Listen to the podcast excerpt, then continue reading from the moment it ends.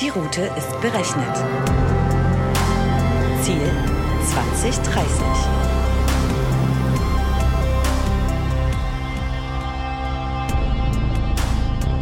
Hi und herzlich willkommen auf der Road to 2030, dem Podcast zu Technologie und Gesellschaft von Dell Technologies. Unser heutiger Gast ist Astrid Steingrüber, Director of Client Computing Business bei Intel. Ich bin Roland und ich werde euch als euer Co-Moderator auf der heutigen Fahrt begleiten. Ich hoffe, ihr seid bereit. Vergesst nicht, euch anzuschnallen. Am Steuer ist heute wieder mein Kollege Benjamin Krebs. Hi Benny und hi Astrid. Hallo Roland. Hallo. Hi Astrid. Ja, heute fahren wir auf unserer Route in Richtung Zukunft der Arbeit. Und ähm, wir machen dabei Halt an der Zukunft der Clients und ähm, wir gucken unterwegs auch aus dem Fenster und schauen uns die künstliche Intelligenz am Arbeitsplatz an. Anfangen wollen wir aber, liebe Astrid, ähm, mit einem kleinen Speedcheck, den wir gerne am Anfang machen. Sitzt du bequem und bist du angeschnallt? Ja, sitze bequem und bin auch angestellt. Wunderbar. Der Speedtest läuft folgendermaßen ab. Du kriegst ähm, kurz zwei Begriffe und sagst einfach spontan den, der dir in dem Moment mehr zusagt, damit einfach unsere Hörerinnen und Hörer einen ersten Eindruck von dir bekommen können. Okay? Okay. Wunderbar. Dann ähm, Wasser, mit oder ohne Sprudel? Mit. Die Uhr, am Handgelenk oder am Handy? Am Handgelenk. Theater oder Kino? Kino, wenn es wieder geht.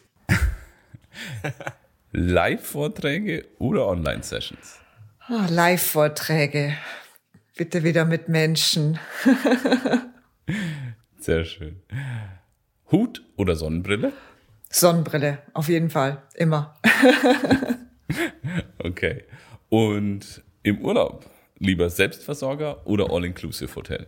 Ah, lieber Selbstversorger. Ich finde das immer klasse, wenn man irgendwie auf den Märkten einkaufen kann, wo auch immer man ist. Und ja, nee, macht Spaß. Schön, sehr gut. Ein bisschen in die äh, Kultur über die Nahrungsaufnahme einsteigen. Das mag ich auch sehr gerne. Mhm, immer. Astrid, ähm, Bevor wir mit unserem Thema heute anfangen, erzähl uns doch ein bisschen was zu deiner Person. Erzähl uns was zu deinem Werdegang, zu dem, was du jetzt aktuell tust und was dich dahin geführt hat. Ja, sehr gerne. Ja, ähm, mittlerweile bin ich seit ja, 16 Jahren bei Intel, schon eine ziemlich lange Zeit und habe natürlich in diesen 16 Jahren auch schon ziemlich viele unterschiedliche Rollen durchlaufen. Habe ah, angefangen als Account Manager für einen Großkunden, einen großen deutschen Automobilkunden im Norden. Ähm, dann hatte ich auch mal für einige Zeit war ich verantwortlich für unsere Innovationsprogramme im Sales- und Marketing-Umfeld. Eine sehr, sehr spannende Aufgabe. Da haben wir auch sehr viel in die Zukunft geguckt und sehr viele Trends uns angeschaut. Sehr war sehr spannend. Ist viel davon wahr geworden? Doch, einiges. Ja, äh, einiges. Manches ja, war eigentlich echt schade, dass man es nicht noch weiter verfolgt hat, weil heute findet man es dann als Produkt. Und, äh, aber es war wirklich äh, eine super spannende Zeit, gerade das ganze Thema Innovation und vor allem, wie bringt man Innovationskultur auch in eine Sales- und Marketing-Organisation, dass es bei uns im Engineering stattfindet. Da werden wir vielleicht noch mal drauf zu sprechen kommen, aber im Sales und Marketing, das war natürlich auch super interessant, ja. Ja, und dann ähm, äh, Sales Director seit einiger Zeit und da auch eine Zeit lang verantwortlich für den Maschinenbau in Europa, für Maschinenbaukunden. Das war auch sehr interessant, weil wir da ja natürlich auch in das Thema Zukunft geschaut haben, Automatisierung, Robotics und seit drei Jahren jetzt im vierten Jahr verantwortlich für unsere Kleinproduktlinie in Deutschland ebenfalls sehr interessant und da tut sich natürlich auch sehr, sehr viel. Und wenn ich nicht bei Intel bin, äh, bin ich auch noch ein ähm, ja, begeisterter Coach, habe mich ausbilden lassen von CTI und habe noch weitere Coaching-Ausbildungen. Ich finde das extrem wichtig, gerade wenn man mit Menschen zu tun hat, ja, merkt man, was man so alles rausholen kann mit Coaching, wie man unterstützen kann. Das fand ich sehr wichtig. Und zusätzlich bin ich auch noch sehr aktiv, was unsere Women at Intel Organisation anbelangt und setze mich da ein für Diversity und Inclusion. Sehr schön. Das klingt wirklich, sehr, sehr cool. wirklich ähm, super. Wir hatten auch ähm, erst vor kurzem wieder eine sehr schöne Aktion zum Thema äh, Women in Action. Bei Dell Technologies gibt es da so ein ähnliches ähm, Programm. Es war ja auch nicht vor zu langer Zeit der internationale Weltfrauentag und ähm, auch wieder ähm, viele äh, interessante Aktivitäten dazu gehabt, auch unter anderem unter dem Hashtag Choose to Challenge. Also ähm, freut mich zu sehen, dass wir da voll in die gleiche Richtung gehen. Haben wir auch schon einige Folgen dazu gehabt zum Thema Women, Women in Tech. Und ähm, ja, ist immer nah bei uns im Herzen, dieses Thema. Von daher schön, ähm, dass du auch dort so engagiert bist. Wenn wir jetzt in das Thema ähm, ja, Zukunft der Arbeit einsteigen, dann wollen wir am Anfang mal mit der einen oder anderen Grundlage und Definition anfangen. Ähm, in der Arbeitswelt sehen wir momentan einen sehr großen, grundlegenden Umbruch. Das beinhaltet Technologie, demografischen Wandel, das beinhaltet natürlich auch die Globalisierung, das beinhaltet auch den Ort äh, und die Art, wo und wie wir arbeiten und auch die Beziehung zwischen Arbeitgeber und Arbeitnehmer. Auch da haben wir in einer der vorherigen Folgen schon mal ein bisschen auch in Richtung als wir uns über digitale Nomaden unterhalten haben, haben wir in Richtung ähm, Outcome-Based äh, Thinking äh, äh statt quasi Arbeitszeit, Anwesenheit äh, gedacht. Und ähm, ich wollte jetzt mal deine Sicht auf die Zukunft der Arbeit, auf the future of work haben. Was bedeutet das für dich? Ja, ich denke mal auch ein bisschen natürlich beeinflusst durch die Pandemie, in der wir uns jetzt befinden, ist dieses Thema die Zukunft der Arbeit sehr präsent für viele von uns, aber auch für viele unserer Kunden, egal ob kleine Mittelständler oder große Kunden.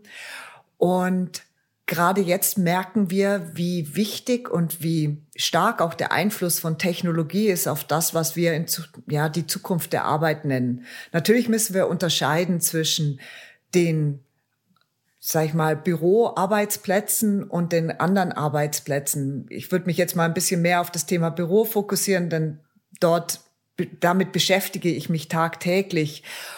Und die Zukunft der Arbeit, ja, ist momentan sehr stark getrieben durch äußere Einflüsse wie eben die Pandemie. Und deswegen müssen wir die Zukunft der Arbeit vielleicht ein bisschen beschleunigen. Das, was wir vor Jahren schon gepredigt haben mit mehr von zu Hause arbeiten und arbeiten oder wir hatten so einen, so einen Satz auch bei Intel, die Arbeit kommt zu dem Mitarbeiter und nicht der Mitarbeiter zur Arbeit, vor allem wenn das eben die sogenannten Knowledge Worker sind. Und ja, ganz wichtig ist wirklich die, die Rolle der Technologie. Wie können wir als Technologieunternehmen das Ganze unterstützen? Und in welchen Bereichen? Und wir sehen ja, wie wir es tagtäglich jetzt machen. Wir hier, wir drei, ja. sind sehr stark von der Technologie abhängig. Ja, auf jeden Fall. Sonst könnten ja. wir diese, diesen Podcast hier gar nicht aufzeichnen. Und das ermöglicht uns das. Und was wir auch gesehen haben, ist, dass es, dass es ja viele, viele neue Möglichkeiten jetzt gibt, dadurch, dass, dass wir sozusagen auch ein bisschen gezwungen worden sind. Und es geht viel darum, um das, wo arbeite ich und wann arbeite ich. Zum Beispiel in meiner Rolle habe ich sehr viel mit unserem Headquarter in den USA zu tun, also arbeite ich sehr viel auch am Abend. Dafür möchte ich halt die Flexibilität haben, auch tagsüber mal vielleicht äh, mir zwei Stunden freizunehmen und die Dinge zu tun, die andere eben am Abend machen, wo ich eben ähm, äh, in, in irgendwelchen Meetings bin mit, mit unseren amerikanischen Kollegen. Und und es geht auch darum, für wen arbeite ich. Das wird auch immer wichtiger. Und was bietet mir mein neuer Arbeitgeber? Das ist ähm, eine interessante Perspektive. Ähm, ist vielleicht auch gerade im Hinblick darauf interessant, dass wir in Deutschland ja auch ein sehr mittelstandsgeprägtes äh, Land sind. Und ähm, wenn wir da ein bisschen konkreter werden, was bedeutet denn diese Veränderung gerade für Unternehmen auch im Mittelstand? Gibt es da was, wo du sagst, kann man besonders herausheben, hervorstellen, vielleicht auch Chancen, die da sich dadurch ergeben? Ja, ich sehe das sehr wohl als große Chance auch für den Mittelstand. Denn es wird immer mehr geht es auch darum, was mein Mitarbeiter, also es geht um diesen Kampf um die Talente auf der einen Seite und daher hört man immer mehr zu, was eigentlich der Mitarbeiter möchte und was er erwartet. Das ist nicht mehr so, ich stelle ein und der Mitarbeiter kann froh sein, dass er bei mir jetzt einen Job bekommt, sondern es ist ein bisschen mehr ein Dialog geworden. Und in einem Dialog bin ich der Überzeugung, dass ein Mittelständler sogar Wettbewerbsvorteile hat gegenüber einem Großunternehmen. Denn sie können viel mehr und viel besser darauf eingehen, auf A, die Talente, die sie gerne an Bord holen möchten oder vielleicht schon haben und die behalten möchten. Aber natürlich auch, wenn ich jetzt mal vom, vom Mitarbeiter weggehe, auch was meine Kunden anbelangt. Ich, ich erreiche die besser in Zukunft. Also ich habe da als Mitarbeiter, äh, als Mittelständler kann ich mich differenzieren von einem Großunternehmen, indem ich noch genauer zuhöre und genauer beobachte, wie meine Mitarbeiter arbeiten und darauf eingehen und darauf auch meine Technologie ausrichten. Würdest du dann sagen, dass ähm, quasi Technologie und diese neuen Arbeitskonzepte auch so eine Art Waffe sind des Mittelstandes, um auch solche Talente ähm, an Bord zu kriegen? Ja, ich bin überzeugt davon, dass, dass ein Mittelständler näher an seinen Mitarbeitern dran sein kann als ein Großunternehmen. Wir versuchen es auch. Ich bin selber Mitarbeiter eines Großunternehmens und wir sind wirklich groß und wir machen sehr, wir betreiben sehr viel Aufwand darauf, dass wir zuhören, was unsere Mitarbeiter gerne möchten und wie sie arbeiten möchten. Gerade aktuell. Wir, da wir ein amerikanisches Unternehmen sind, waren wir sehr strikt, was was es anbelangt, ja, dass wir von zu Hause jetzt arbeiten. Seit einem Jahr sind wir jetzt zu Hause. Und gerade jetzt wird eine Umfrage durchgeführt, wie wir dann in Zukunft arbeiten möchten. Und wir haben drei verschiedene Modelle. Der eine arbeitet nur im Büro, der andere vielleicht ein Hybridmodell und dann dieses komplett mehr oder weniger im Homeoffice näher am Kunden und dafür weniger oft im Büro. Und jetzt, jetzt wird nachgefragt. Und ich glaube, ein Mittelständler ist er ist noch näher dran an dem, was seine Mitarbeiter bewegt.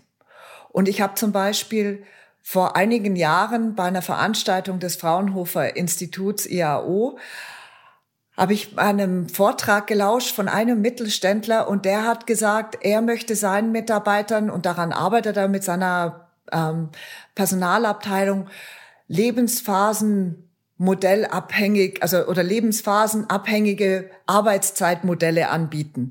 Denn junge Mitarbeiter möchten den möchten vielleicht mal am Abend arbeiten und sind vielleicht früh morgens um neun noch nicht so auf Aufnahmefähigkeit, ohne jetzt äh, irgendwie äh, alle über einen Kamm zu scheren, aber so, so in etwa. Ich wiederhole ja jetzt nur. Aber dann gibt's die jungen Familien, wo die Nachmittagszeit einfach wichtig ist, wenn die Kinder von der Schule kommen.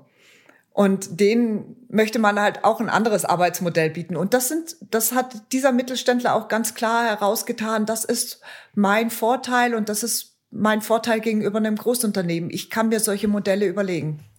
Das ist cool. Ich meine, ähm, gibt es so, so bestimmte Punkte, wo du sagst, das sollte so eine Future of Work Strategie in jedem Fall beinhalten?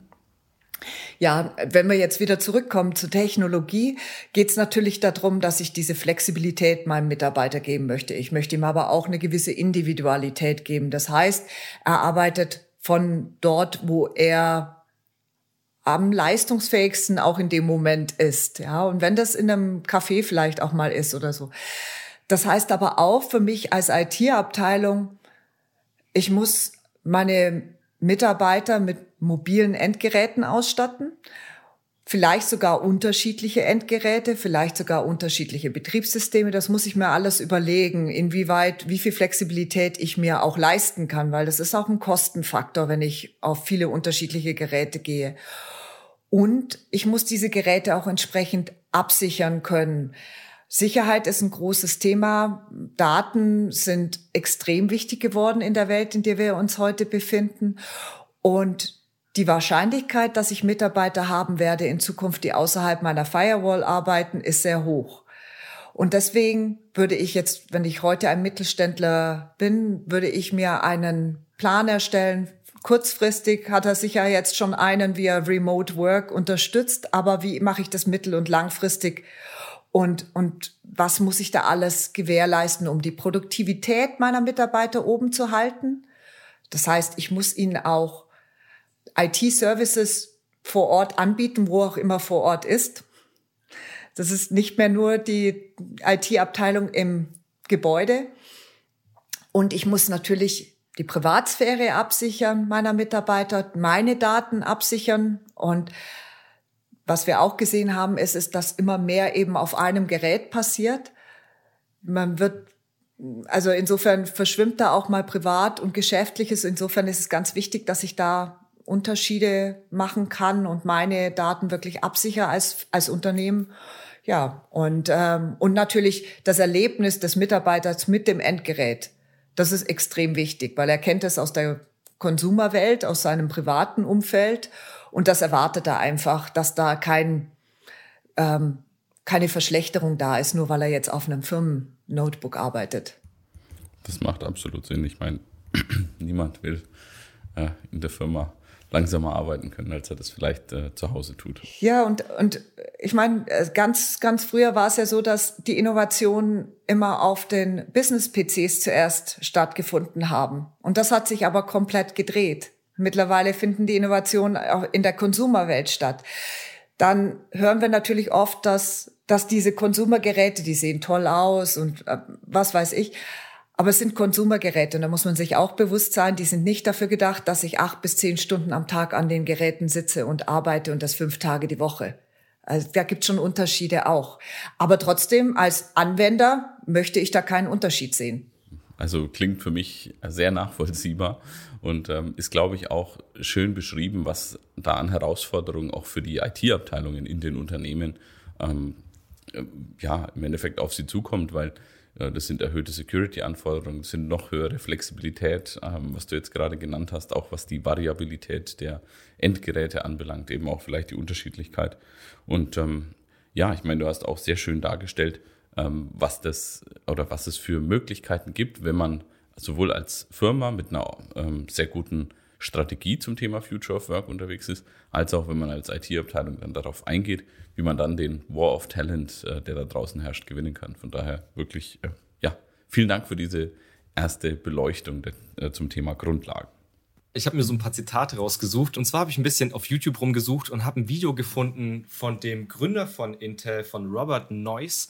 Ähm, und der hat in einem TV-Bericht damals schon 1981 gesagt, ähm, schon sehr viele moderne Kommunikationswege vorhergesagt. Unter anderem quasi eigentlich, jetzt lege ich ihm ein bisschen was in den Mund, aber das Homeoffice. Und zwar mit dem Satz, den ich mir rausgesucht habe, Wouldn't you rather work in Hawaii? Und basierend darauf wollte ich dich fragen, Gut, jetzt rückblickend was zu sagen, das wäre ja witzlos, aber hast du denn schon oder gibt es eine Vision bei euch für die nächsten 20 Jahre? Zum Beispiel sowas wie Work in Virtual Reality? Es gibt sicher Visionen. Ich weiß jetzt nicht, ob das die nächsten 20 Jahre sind, aber wir schauen natürlich immer voraus. Man muss ja auch verstehen, wenn als, als CPU-Entwickler, als müssen wir jetzt mit der Architektur der CPU der Zukunft schon anfangen. Wir arbeiten da natürlich dran und eine CPU ist mehr als nur Rechenleistung, sondern da gibt es sehr viel Technologien, die genau darauf abzielen, dass wir uns vorstellen, wie die CPU in fünf Jahren oder in zehn Jahren in einem Notebook arbeitet und was für Anforderungen dann da sind. Also insofern gibt es sicher schon eine Vision oder einen Blick in die Zukunft, ich meine, der Robert Noyce ist der, einer der Gründer von Intel. Es war sicher ein sehr smarter Mann, sehr, sehr smart. Also ich kenne dieses Video und ich finde es wirklich faszinierend, dass man das zu der Zeit schon so fast genau auf die jetzige Zeit gemünzt voraussagen kann oder dass er das eben, ja, seine Vision war. Wenn ich jetzt zu uns zurückkomme und zu heute, was wir natürlich betrachten, ist der Ist-Moment und wir schauen auch, wie können wir mit den zukünftigen Produkten das, das Arbeiten und Leben von heute besser unterstützen. Wir schauen aber natürlich auch, und das ist auch so ein Thema, ja, wie, wie wird der PC in der Zukunft aussehen? Wir sehen, dass immer mehr in Richtung Cloud geht. Cloud-Anwendungen sind wichtig. Und ähm, ja, so in, in diese Richtung denken wir. Ich muss noch mal einhaken. Und zwar noch, ein, noch eine Rückfrage. Roland hakt nach. Ähm, wie, also nochmal speziell darauf, wie, wie schafft ihr das, dass ihr quasi, wenn ihr den PC oder die CPU der Zukunft denkt, ist es Feedback von Kunden, ist es Feedback aus der Industrie, sind es eure Entwickler, die geniale Einfälle haben? Wie denkt ihr so eine neue Architektur? Wie geht ihr daran? Kannst du dazu was sagen? Ja, das ist, äh, es ist eine, ja, eine Mischung aus allem irgendwie. Also wir schauen natürlich die Trends der Zukunft an. Äh, wir hatten auch eine Zeit lang so ähm, Evangelisten, die wirklich in die Zukunft schauen und sehr ja auch ein bisschen in Richtung Science Fiction gehen und gucken, was dort alles heute geträumt wird, was, wenn man jetzt alte Science Fiction Filme anschaut und die oh ja. heute anschaut, dann denkt man oft, ja, es gibt's jetzt. und ähm, das, sag ich mal, das ist das ist so eine eine der der Bereiche, wo wir nachschauen. Wir haben aber auch viele Ethnologen, die unterwegs sind und betrachten, wie hat sich dann schon vielleicht das Arbeiten verändert und was können wir uns vorstellen, was die Zukunft so bringt. Also wir müssen wirklich sehr weit in die Zukunft schauen, weil unsere natürlich die, die Entwicklung von der CPU dauert ihre Zeit. Und wenn wir dann eine Fabrik bauen pro CPU Produktlinie sozusagen. Das dauert auch noch mal und dann die Produktion sind ja auch einige Wochen, Monate, bis dann am Ende eine CPU rauskommt. Also sprich, wir müssen uns wirklich schon heute Gedanken machen über in fünf Jahren, was das Produkt dann machen können muss. Wir können es natürlich noch anpassen auf dem Weg, aber ja. Wir hatten auch schon in einer oder anderen Folge früher mal äh, Referenzen zu Science-Fiction-Filmen. Ähm, in einer der letzten Folgen haben wir noch immer wirklich sehnsüchtigst auf das, äh, auf die fliegenden Fahrzeuge von das fünfte Element gewartet. Aber ähm, ja, das ja, stimmt. dazu vielleicht von anders mehr. Ja. Ähm, wenn wir uns den aktuellen Entwicklungsstand anschauen bei der Intel, ähm, Astrid, mhm. dann äh, muss man natürlich auch, du sagst es ja, ihr müsst in die Zukunft gucken. Da muss man ja auch die, die Vorlieben und ja, Gewohnheiten quasi der Anwender kennen. Ähm, wie wird sowas bei euch untersucht? Wie findet ihr das raus? Ja, wir haben, wie gesagt, ähm, wir machen so ethnografische Studien, wo wir wirklich weltweit anschauen, ähm, die unterschiedlichen Lebensumstände, Arbeitsumstände in den unterschiedlichsten Ländern.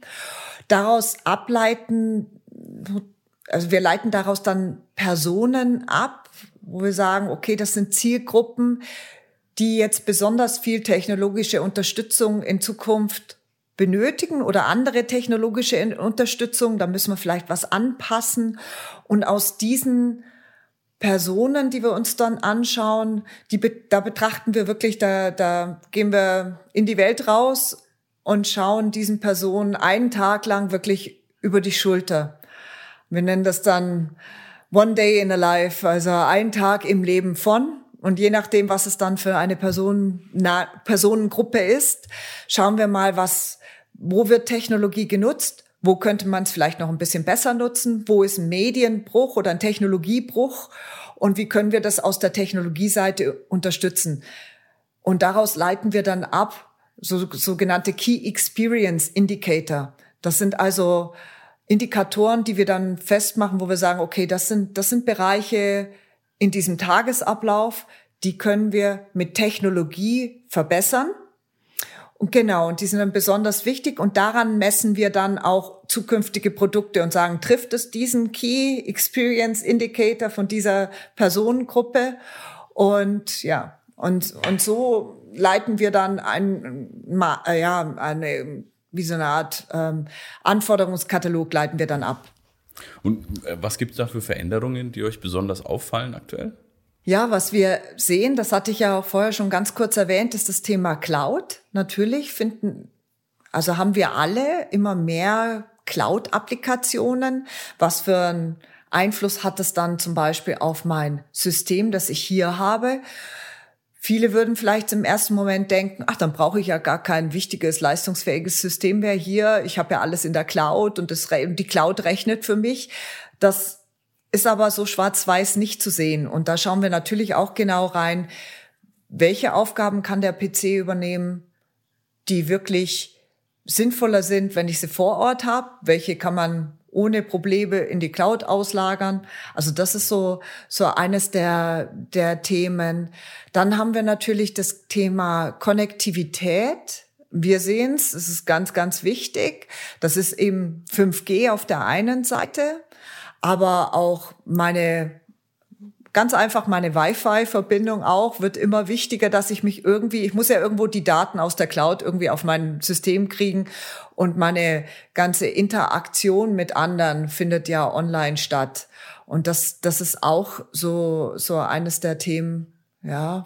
Also ähm, dann natürlich weiterhin auch, fand ich auch sehr interessant aus einer unserer Studien, ähm, da hieß es, dass dass das, der, der, das Notebook ist, wir denken immer ein Mobilgerät. Es ist kein Mobilgerät, sondern es ist ein mobiles Gerät, das ich eben von A nach B nehmen kann.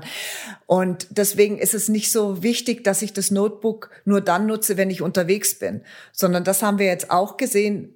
Im Zuge der Pandemie wurden viel mehr Notebooks gekauft als je zuvor. Also der Split von Notebook Desktop hat sich verändert weil selbst wenn ich von zu Hause arbeite, haben die wenigsten von uns heutzutage wirklich den Luxus eines Arbeitszimmers, sondern man teilt sich das Haus mit der ganzen Familie und jetzt noch viel mehr mit Kindern, die Homeschooling machen.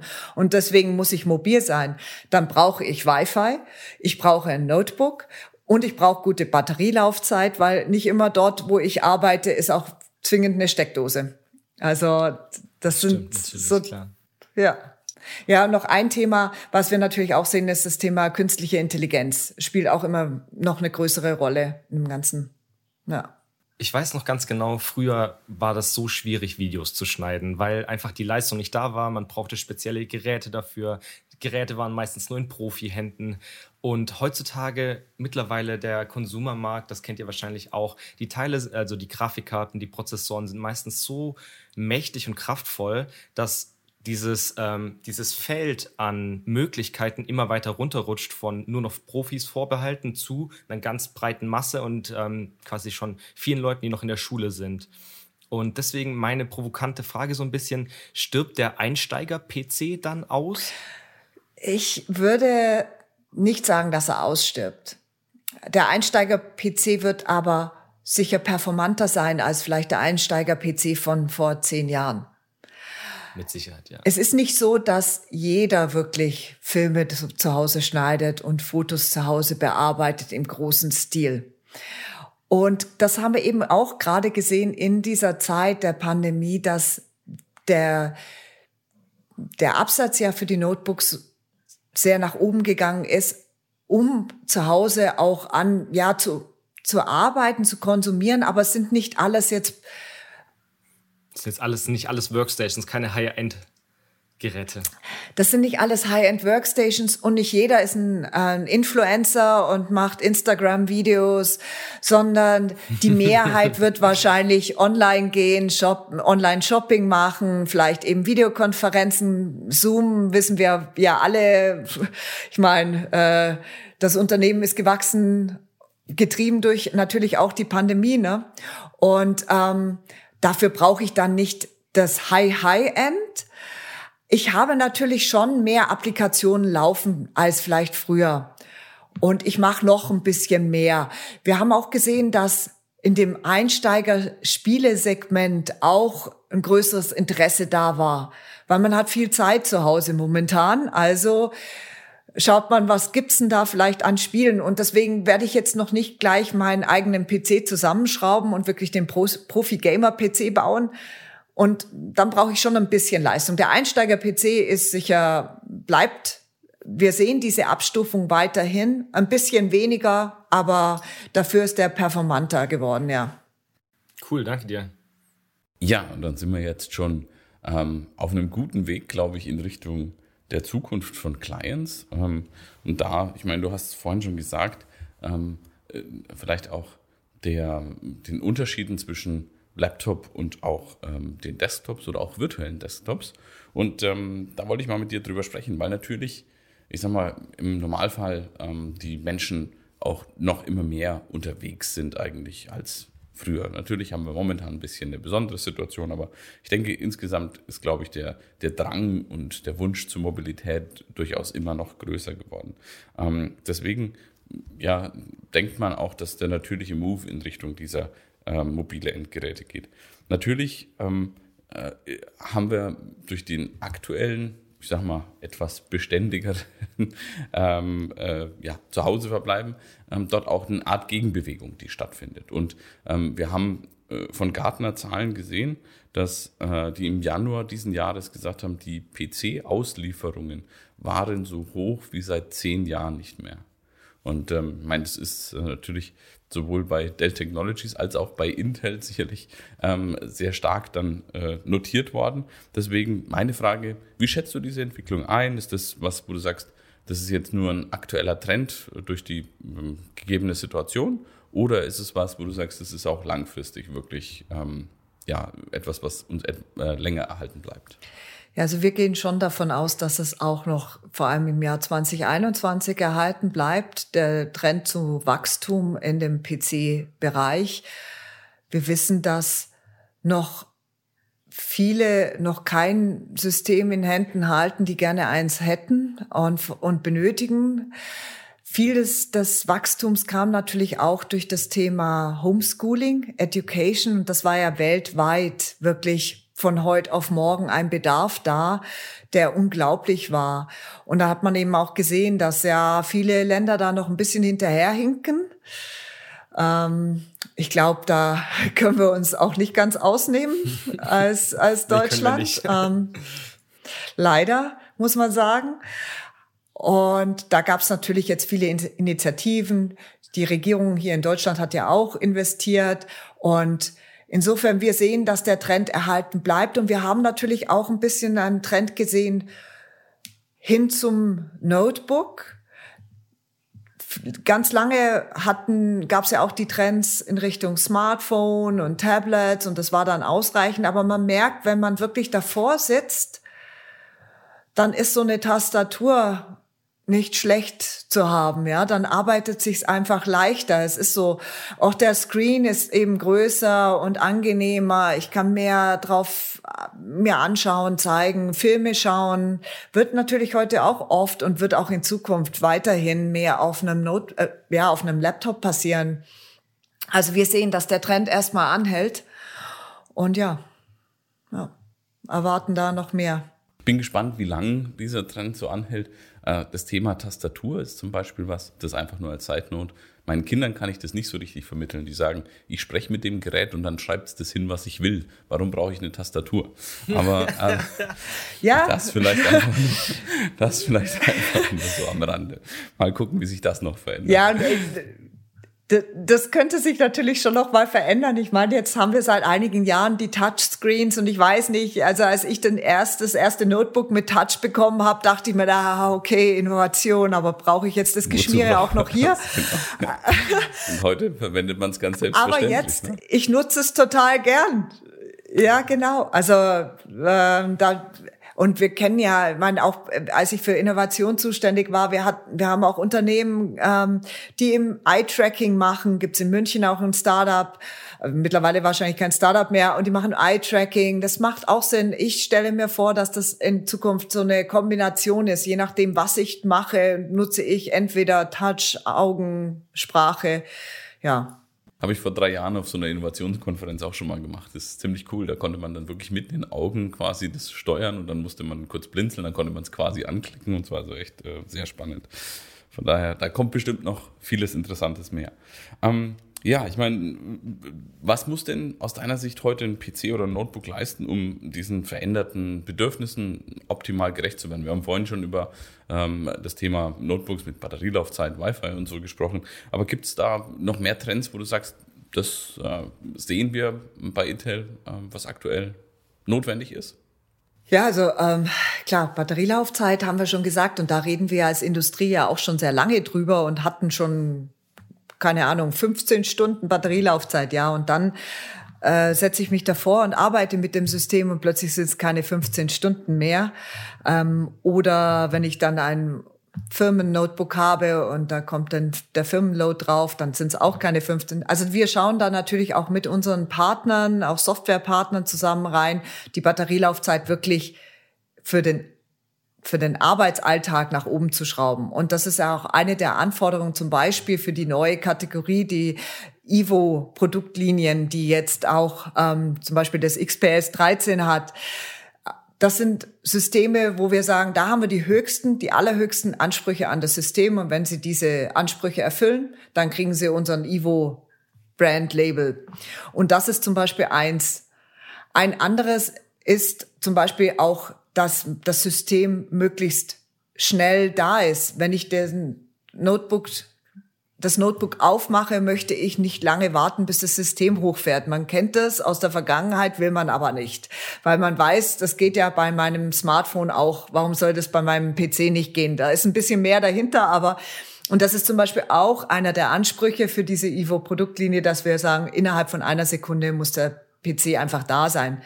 Als Anwender habe ich nicht mehr so viel Geduld wie früher auf Dinge zu warten, auch die Applikationen, sprich und das Thema Sicherheit, um das möchte ich mir eigentlich keine Gedanken machen müssen. Und ich möchte auch nicht mein System ausschalten oder besser gesagt meine Sicherheitstechnologien, den Virenscan anhalten, bloß weil ich jetzt was fertig arbeiten möchte und der mich sonst ausbremst. All diese Ansprüche hat man heute an das Notebook. Und das haben wir eben, wie gesagt, versucht, da zusammenzupacken in, in diese Ivo-Produktlinie. Und das muss die Technologie natürlich im Hintergrund erstmal leisten, dass das so auch entsprechend umgesetzt wird. Mit Sicherheit. Vor, ich habe mich ein bisschen vorbereitet und ich habe ein bisschen dein Twitter natürlich auch gestalkt und äh, einmal hast du getwittert, The role technology plays in the world is more essential now than ever. Also die Rolle, die Technologie in der Welt spielt, ist essentieller als je zuvor. Was genau hast du damit gemeint? Hattest du was im Sinn, als du das getweetet hast? Eine spezielle Technologie? ja, natürlich. Nein, ich hatte nicht die eine spezielle Technologie im Sinn, sondern es ist nun mal so, wir sind umgeben mit Technologie und Technologie hat nun mal Einzug gehalten in fast jeden Alltag. Also es gibt, glaube ich, kaum mehr jemanden, der sich dem irgendwie entziehen kann. Und da gibt es sehr, sehr viele Veränderungen, auch für meinen Alltag. Ähm, Jetzt gerade sehen wir es mit dem ganzen Thema Online-Konferenzen. Wer hätte das gedacht, dass wir das jemals so intensiv nutzen? Dort ist Technologie sehr stark. Dann haben wir natürlich das Thema Online-Shopping. Auch da haben wir in der Pandemie gesehen, dass es eine der positiven Dinge, dass man trotzdem Click and Collect zum Beispiel machen kann, dass auch kleinere Unternehmen relativ schnell auf diesen Zug aufspringen konnten, um das mit anzubieten. Hier überbrückt die Technologie natürlich auch etwas, äh, ja, Veränderungen, auf die wir vielleicht nicht vorbereitet waren. Und ähm, dann zum Beispiel auch, ja, das ganze Thema Homeschooling. Auch hier ist Technologie ganz wichtig geworden. Und Technologie unterstützt uns ganz oft in unserem in unserem Alltag. Und das meinte ich mit dem, sie ist so wichtig geworden. Wir sehen das aber auch, ich hatte ja erwähnt, dass ich auch in, in dem Maschinenbauumfeld unterwegs war. Wir sehen auch, wie da die Automatisierung unterstützen kann. Zum Beispiel äh, die Exo Exoskeletts, also wo ich letztendlich einem Arbeiter helfe, schwere Dinge zu heben. Als Ergänzung. Ist das schon Realität? Ich muss das jetzt ganz doof reinfragen. Ist das schon Realität? Ich dachte, das wäre Science Fiction. nee, das, also diese Technologien gibt's, die werden jetzt vielleicht noch nicht so ganz im großen Stil überall eingesetzt, aber nein, die gibt's natürlich, ja, dass ich zum Beispiel ähm, mich hinsetzen kann oder unterstützen kann, wenn ich den ganzen Tag stehen muss oder so. Also da gibt es, das gibt es schon, ja. Das sieht sehr future-mäßig aus, also sehr cybermäßig, aber doch, die gibt's. Also das wäre was für mich, so ein Exoskelett im Homeoffice. das, ist, das ist echt äh, cool. Also echt gute Technologie. Du hast ein paar Sachen angesprochen. Ähm, du hast auch äh, über, ich sag mal, Hilfe im Alltag gesprochen. Und das ist, glaube ich, ein ganz spannender Bereich, den ich gerne mal mit dir noch ein bisschen näher beleuchten möchte. Es gibt ja auch im Stand heute schon ähm, Technologie, die gerade in den neuesten Geräten schon drinsteckt. Ähm, ja, wir nennen sie oft Zukunftstechnologien und eigentlich ist es schon, du hast vorhin was Schönes gesagt, Zukunft ist schon präsent. Also eigentlich ist diese Zukunftstechnologie schon Realität. Und ähm, zum Beispiel das Thema ähm, künstliche Intelligenz, das haben wir heute schon in vielen Bereichen unseres Alltags. Ähm, es geht dabei darum, dass sie uns dabei unterstützt, alltägliche Dinge vielleicht einfacher äh, zu tun oder nicht zu vergessen. Und ähm, ja, uns eben quasi fast schon unbemerkt zu unterstützen. Ähm, aus deiner Sicht, in welchen Bereichen gibt es denn diese künstliche Intelligenz heute schon und ähm, wo erhalten wir dabei heute schon täglich Unterstützung, ohne dass wir es vielleicht wissen? Ja, ähm, wahrscheinlich wir drei hier schon bei unseren Videokonferenzen. Äh, letztendlich ist künstliche Intelligenz auch schon im PC angekommen. Und ganz oft, wenn ich das erwähne, kriege ich erstmal ein Stirnrunzeln, weil jeder an künstliche Intelligenz, an die großen Serverfarmen oder sonstiges denkt. Aber wir haben natürlich auch künstliche Intelligenz im PC. Das ist jetzt kein fremder Roboter, der irgendwie für mich mitdenkt, sondern das ist nur Technologie, die uns unterstützt oder die unsere Applikationen auch unterstützt. Das ist, und wir haben dann den positiven Effekt, wie zum Beispiel beim Videokonferenzen, der verschwommene Hintergrund. Das benötigt Rechenleistung. Wenn ich keine künstliche Intelligenz in meinem PC habe, geht das alles zu Lasten der CPU und wiederum der Batterielaufzeit. Das wollen wir ja nicht. Also haben wir eben noch solche Acceleratoren in unseren PCs, in unseren CPUs mit dabei, die übernehmen dann Aufgaben. Sprache. Ich habe einen Kollegen, der hat einen Hund, der natürlich jeden begrüßen muss, der an die Tür kommt. Und wenn ich mit dem Kollegen irgendeine Videokonferenz habe, ist manchmal echt schwierig, sich zu konzentrieren. Und das war auch einer der der Themen, die wir herausgefunden haben, dass es Leuten immer schwerer fällt, Menschen fällt es schwerer, sich zu fokussieren, weil wir so viele Eindrücke haben. Wenn ich aber jetzt mich konzentrieren möchte auf eine Videokonferenz, dann möchte ich nicht diesen Sound haben, der da im Hintergrund passiert. Und auch das kann ich durch künstliche Intelligenz, kann ich diese Geräuschentwicklung im Hintergrund unterdrücken. Und das macht dann Sinn. Ist mir massiv aufgefallen, gerade bei Zoom-Konferenzen. Ähm, am Anfang, als wir das angefangen haben, äh, hat es noch sehr gestört, wenn ich mitgeschrieben habe, weil ich benutze eine Tastatur im Gegensatz zu meinen Kindern noch. Das heißt, ich schreibe quasi bei einer Videokonferenz gleichzeitig Notizen mit. Am Anfang hat es meine Gesprächspartner noch sehr gestört. Ähm, es ist nach einer Zeit komplett weggegangen. Also ich muss dann immer auf Mute gehen. Nach einer Zeit ist das komplett weggegangen, weil das eben automatisch schon vom Programm rausgefiltert wurde. Das hat wahrscheinlich viele gestört und dann zack, ja. Also und das merken wir gar nicht. Das, das passiert im Hintergrund. Wie gesagt, künstliche Intelligenz da geht es auch darum, dass die Applikationen unterstützt werden, die wir nutzen. Auch Sicherheitstechnologien, also Sicherheitssoftware zum Beispiel. Auch da kann ich künstliche Intelligenz nutzen in Form von Malware, dass ich mein System ähm, screene und dass das dann eben passiert, ohne dass es wiederum meine CPU belastet, sondern da unterstützt wiederum mein ähm, künstliche Intelligenz, mein, mein Accelerator. Oder was ich zum Beispiel auch als schönes Beispiel empfinde, ist äh, diese Live-Mitschrift. Wenn wir uns jetzt unterhalten, ja. eine Live-Mitschrift. Untertitel. Ich habe vor kurzem bei, ja genau, mit einer NGO gesprochen, die unterstützen Hörbehinderte. Und für die ist das ein Traum, dass das jetzt machbar ist. Ist wirklich toll. Also fantastische Anwendungsbereiche. Wir haben ähm, vor einigen Folgen sogar eine ganze Folge mal dem Thema künstliche Intelligenz gewidmet. Ich glaube, das ist wirklich ein extrem spannendes Thema. Ähm, schön zu sehen, wie viel das auch schon eben in unsere mobilen Endgeräte äh, beziehungsweise eben PCs und auch die Software, die, da, die wir darauf nutzen, Einzug gehalten hat. Ähm, ja, aus meiner Sicht ähm, wäre jetzt so ein kleiner Snack angebracht. Ich weiß nicht, Roland, ob du was für uns hast. Ja, natürlich, Benny, habe ich da was, was ich der Astrid servieren kann. Und zwar das Zitat ähm, von dem Maler Thomas Niederreuter. Aus dem Wort Fortschritt hören die meisten Menschen weniger Arbeit heraus. Ist das so oder stimmt das gar nicht? Weniger Arbeit. Ja, ich, Unsere Arbeit verändert sich und das hat sie schon immer. Mit jeder industriellen Revolution hat sich die Art und Weise geändert, wie wir arbeiten. Und vielleicht für den einen oder anderen ist es wirklich eine komplette Entlastung, sodass er weniger arbeiten muss. Wir, wir arbeiten anders. Ich weiß nicht, ob, ob ich es mit weniger äh, also ob ich weniger unterstreichen würde. Vielleicht kann man sich darauf einigen, dass, dass es sich verändert.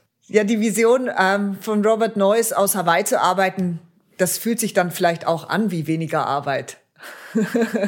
ich glaube auch, die Arbeit verändert sich und ähm, was es natürlich schon auch mit sich bringt, ist, dass, es, dass wir immer effizienter werden, natürlich dann durch Technologien. Das heißt, wir schaffen eigentlich nochmal immer mehr. Ähm, ob wir dann deswegen unbedingt weniger arbeiten, weil wir mehr in kürzerer Zeit schaffen, das ist dann immer relativ individuell. Oft ist es, glaube ich, so, dass wir dann trotzdem die gleiche Zeit arbeiten, aber in der Zeit dann eben dann noch mehr schaffen und äh, ja, ähm, damit dann natürlich auch im Endeffekt wiederum ähm, ja, coole neue Dinge erfinden, äh, die Zukunft gestalten und ja, vielleicht auch durch diese erhöhte Effizienz mit dem gleichen Arbeitseinsatz noch mehr schaffen. Von daher. Aber ist wahrscheinlich sehr individuell. Super. Ähm, damit wären wir dann auch schon in äh, Richtung Ausblick und Vision unterwegs, Astrid. Ähm, Thema Future of Work haben wir gesagt. Ähm, jetzt wollen wir uns mal wirklich mit der Zukunft ähm, beschäftigen und auch der Innovationsdynamik dahin. Arbeitsprozesse, Produkte, Dienstleistungen, Geschäftsmodelle. Alles wird digitaler, agiler, noch innovativer, auch volatiler. Ähm, Du kommst ja aus der Innovationsforschung auch ähm, ein bisschen. Ähm, was, was siehst du? Ich meine, wie, wie sehen die Arbeitsabläufe der Zukunft aus? Werden, wird unsere Arbeit in Zukunft fehlerfrei durch die Unterstützung von künstlicher Intelligenz? Wird eine Verschmelzung der Arbeit von Mensch und Maschine stattfinden? Oder ähm, ja, entscheiden die Geräte zukünftig eigenständig für uns? Oder wie sieht das aus? Also um mal das letzte gleich aufzugreifen, entscheiden sie eigenständig für uns. Das kommt sicher darauf an, ob wir das möchten. Und so würde ich mir auch die Zukunft der Arbeit vorstellen, dass ich das selber entscheide, ob für mich entschieden wird. Zum Beispiel mein Kalender darf gerne mal irgendwann eine künstliche Intelligenz managen, weil bei mir läuft es manchmal dann doch nicht und dann ist doch noch ein Termin oder was weiß ich. Also da würde ich ganz ohne Probleme sagen, ja bitte, greif ein und übernimm's. Ich, ich denke, dass das wird wirklich davon abhängig sein, ob der User da zustimmt, wo es auch Sinn macht. Wie gesagt, hatte ich auch meine Erfahrungen gemacht im Maschinenbauumfeld. Das Thema Automatisierung war da ja natürlich ein großes Thema. Auch da nicht alles, was man automatisieren kann, macht aus meiner Sicht Sinn. Man muss wirklich reinschauen, wo macht's Sinn, wo macht's mich effizienter und effizienter zu sein. Am Ende das Ziel von uns allen ist ja effizient zu sein, um dann doch weniger zu arbeiten am Ende. Und das, was man tut, vielleicht auch ein bisschen mehr zu genießen. Da, und da hoffe ich mir schon, dass mich Technologie in Zukunft mehr unterstützt, mehr antizipiert auch, was ich als nächsten Arbeitsschritt mache um mich dann schon mal im Vorhinein zu unterstützen, so dass ich eben vielleicht nicht warten muss, bis irgendeine Applikation lädt oder sonstiges, sondern dass mein, mein System und ich äh, noch ein bisschen mehr Partner werden. Äh, und, und das ist so meine Idee. Und was das Arbeitsmodell anbelangt, das ist glaube ich schon dieses the new way of working, dieses hybride Modell, wo ich mich hoffentlich wieder mit meinen Kollegen auch treffe zu Meetings. Aber ich denke, wir sind in einer Welt, wo wir nicht zwingend alle uns um acht Uhr auf die Autobahn stellen, damit wir um halb neun, neun im Büro sind und um fünf, sechs, sieben wieder zurückfahren, sondern wir gehen ins Büro, um uns mit Menschen zu treffen, Meetings abzuhalten. Und wenn ich nur wirklich an irgendwas arbeite, mache ich das zu Hause. Und wir entzerren dann auch ein bisschen dieses diesen Verkehr. Ich glaube, da könnte man wirklich viel für tun. Und jetzt haben wir das Problem gerade nicht. Deswegen redet keiner drüber. Aber ich bin mir sicher, wenn wir wieder alle in die Büros gehen und die Staus zurück sind, dann sollten wir uns vielleicht überlegen, wie können wir das entzerren und was können wir dafür tun. Hast du denn eine Vision, wie man speziell diesen Switch eigentlich zwischen den Arbeits- und Lebensumgebungen am sinnvollsten gestalten kann? Also wie, wie kann man das am besten miteinander verbinden und auch den, den Wechsel von dem einen Modus in den anderen am leichtesten gestalten? Ja, ich glaube, da kommt schon sehr stark auch auf die Arbeitgeber drauf an. Und da eben nochmal zu dem Beispiel ganz am Anfang von dem Mittelständler, der dieses, diese Lebensphasen seiner Mitarbeiter sich anschaut. Ich finde das total faszinierend und das geht aus meiner Sicht vom Denken her in die richtige Richtung. Und da muss ich flexibler sein. Und um das sein zu können, kann ich heute Technologie nutzen und in Zukunft Technologie nutzen. Die ist jetzt da und wir arbeiten dran, dass es noch besser wird mit 5G und so weiter. Also das ist für mich so ein und dann, wenn wir das hinkriegen, dass wir das noch ein bisschen anpassen, mehr auf die wirklich die Lebensphasen des jeweiligen, dann schaffen wir das auch, diesen Switch oder diesen, ja, diese, dieses Leben privat und beruflich nebeneinander. Sehr gut. Ich glaube auch, dass es äh, darauf ankommt, wie das zwischen Arbeitgeber und Arbeitnehmer dann auch gestaltet wird. Ich habe allerdings noch eine weitere Frage, die auch ein bisschen in den sozialen Aspekt des Arbeiten geht und auch ähm, das Zusammen finden und dieses Wir-Gefühl, was ich ja normalerweise sehr gut in einem Büro ähm, erzeugen kann, wo man dann eben gemeinsame Aktivitäten hat und irgendwo auch mal den gemeinsamen Kaffee trinkt und auch diese Komponente irgendwo immer mit dabei hat. Gibt es aus deiner Sicht was ähm, Spezielles auch vielleicht auf der äh, technischen Equipment-Seite oder so, ähm, was man braucht, um dieses Wir-Gefühl auch in der neuen Arbeitswelt ähm, ja, erzeugen zu können? Ja, es ist, äh, wir, wir merken das, glaube ich, alle, dass es nicht ganz so einfach ist, das eins zu eins virtuell wiederzugeben. Aber was sicher dabei hilft, ist wirklich gute Technologie, zum Beispiel bei den Videokonferenzen. Wir haben festgestellt, wie ich schon gesagt habe, dieses Thema Fokus und Ablenkung. Es ist so oder so schon schwierig für uns Menschen heutzutage uns zu fokussieren länger, weil wir ja auch durch Smartphone die ganze Zeit in der Hand, vielleicht hat sich das jetzt ein bisschen gebessert, dauern neue Nachrichten. Länger sich auf etwas zu konzentrieren ist schwierig. Und wenn dann noch die Technologie nicht passt, sprich das Bild nicht passt, ich nicht das Gefühl habe, dass ich mit Menschen spreche, weil er, keine Ahnung, die Bewegungen abgehackt sind, die Sprache nicht rüberkommt, dann ist permanent im Unterbewusstsein mein Gehirn dabei, sich zu überlegen, ah, was mache ich hier eigentlich gerade, ja? Und wenn das sehr gut und smooth sozusagen läuft, dann vergesse ich das, dass ich eigentlich gar nicht mit euch beiden hier in einem Raum sitze, sondern dass ihr mir zugeschaltet seid und wir irgendwie in Deutschland verteilt sitzen. Und da kann Technologie definitiv helfen. Und ich bin überzeugt davon, wir hatten das schon vor der Pandemie, dass wir Videokonferenzen hatten. Wir werden die auch weiterhin haben, auch danach. Die Technologie ist besser geworden, viel, viel besser geworden. Und insofern werden wir es auch mehr nutzen. Und es ist auch, ich, auch das Thema Flexibilität. Ich könnte heute ohne Probleme mit einem Team, in einem Team arbeiten in den USA. Und es würde einfach keinen Unterschied machen, weil ich so oder so mich virtuell einwähle. Und, und ich glaube, diese, diese Flexibilität wollen wir uns auch erhalten, weil das ist etwas Positives. Echt cool. Ähm, ich komme noch mal mit einem kurz vor Ende komme ich noch mal mit einem Zitat um die Ecke und zwar Vorstellungskraft ist wichtiger als Wissen. Das hat ähm, jemand sehr berühmtes gesagt, nämlich Albert Einstein. Und meine Frage, die sich gleich anschließt, ist: Welche Vorstellungskraft oder bezogen auf Vorstellungskraft, was sind denn so Schlüsseltechnologien, die du noch in der Zukunft siehst, gerade bei der CPU, die jetzt erst möglich werden mit noch stärkeren CPUs? Also hm, auf der einen Seite das Thema künstliche Intelligenz. Ich glaube, da stehen wir erst am Anfang.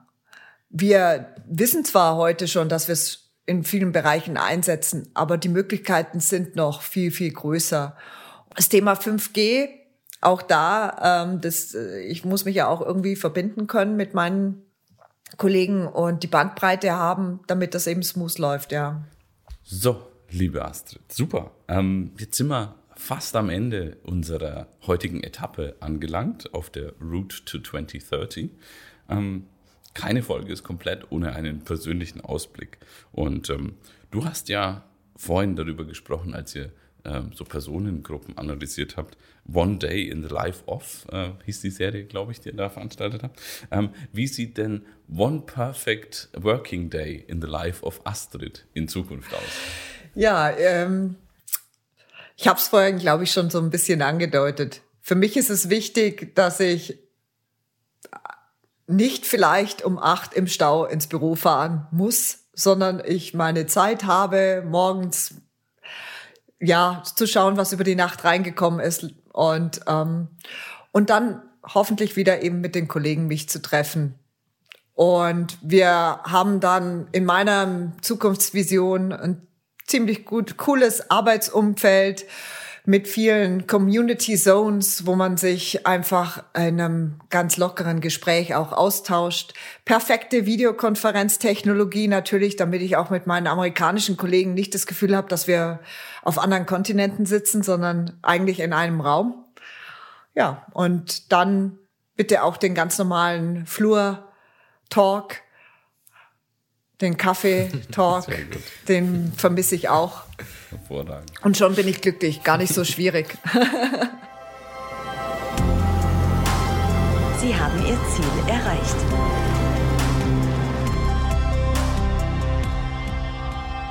Super. Das ist doch toll. Danke dir, Astrid. Ja, damit ähm, sind wir am Ziel dieser heutigen Etappe angekommen. Ähm, wir haben heute über die Zukunft der Arbeit, the Future of Work, gesprochen mit Astrid, die in äh, 16 Jahren bei Intel schon extrem viel gesehen hat, von Automotive über Innovation hin zu allem dem, was äh, mit Automatisierung, Roboter und ähm, vielen Dingen mehr auch im Maschinenbau stattfindet. Ähm, wir haben darüber gesprochen, dass die Zukunft in vielen Bereichen heute schon präsent ist. Ähm, wir haben über die Chancen für den Mittelstand gesprochen im War of Talent. Ähm, wir haben die, äh, das interessante Modell eines äh, Lebensarbeitsab, nein, Lebensabschnitts Arbeitsmodells kennengelernt. ähm, wir haben äh, gesehen, dass man wirklich ja, als Mitarbeiter auch einfach das Endgeräteerlebnis weiterhin genauso haben möchte wie auch im Home-Bereich. Warum man One Day in the Life of verschiedenen Personengruppen anschauen muss und was man dabei rausfinden kann. Ähm, wir haben da außerdem darüber gesprochen, warum äh, die Batterielebenszeit auch zu Hause wichtig ist, neben dem Thema Wi-Fi und noch vielen anderen Komponenten. Wir haben gelernt, dass äh, Ivo äh, für ein interessantes Branding steht ähm, im Bereich von weiterer Verbesserung von unseren Endgeräten, ähm, dass sie noch schneller da sind, noch sicherer verwendbar sind. Und äh, wir haben außerdem darüber gesprochen, warum PCs auf einem äh, Verkaufshoch von äh, wie vor über zehn Jahren sind. Ähm, zudem haben wir die künstliche Intelligenz im PC beleuchtet, wie wir noch immer effizienter arbeiten können, wie man die ideale Verbindung aus Büro- und Remote-Arbeitsplatz schafft, warum Technologie uns auch dabei behilflich sein kann und auch noch mehr wird, uns auf die Arbeit ähm, zu fokussieren und warum der ideale ähm, Arbeitstag weder Stau ähm, noch Stress beinhaltet, dafür aber ähm, viele gute Interaktionen per perfekter Videokonferenz mit echten Kollegen als Community-Feeling und inklusive Kaffeetalk. Vielen Dank für diese Etappe, liebe Astrid, lieber Roland. Hat mir wieder sehr viel Spaß gemacht. Dankeschön, Benny. Danke, Roland. Hat mir auch Spaß gemacht. Danke. Vielen Dank, Astrid.